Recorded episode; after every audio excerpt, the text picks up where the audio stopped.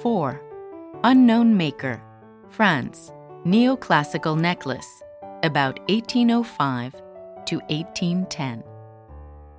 When Napoleon Bonaparte brashly seized power and crowned himself Emperor of France in 1804, he borrowed elements from antique Greek and Roman art to help validate his new regime. He especially loved ancient cameos, which the centerpiece of this necklace resembles. A cameo is made by carving a stone that has natural layers of different colors. When the top layer is carved into a slightly projecting shape, like a profile head, it stands out against the differently colored lower layer.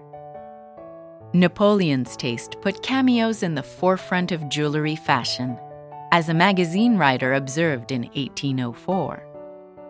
A fashionable woman wears cameos on her sash, cameos in her necklace, a cameo on each of her bracelets, and a cameo in her tiara. There are cameos on her Grecian style chair and cameos displayed in her parlor. An antique cameo on the door of a French carriage is regarded as the height of distinction. But the handsome gold necklace in front of you lacks a real carved cameo. In the first decade of the 19th century, the demand for cameos was so great that jewelers created cameo like pieces in other materials too.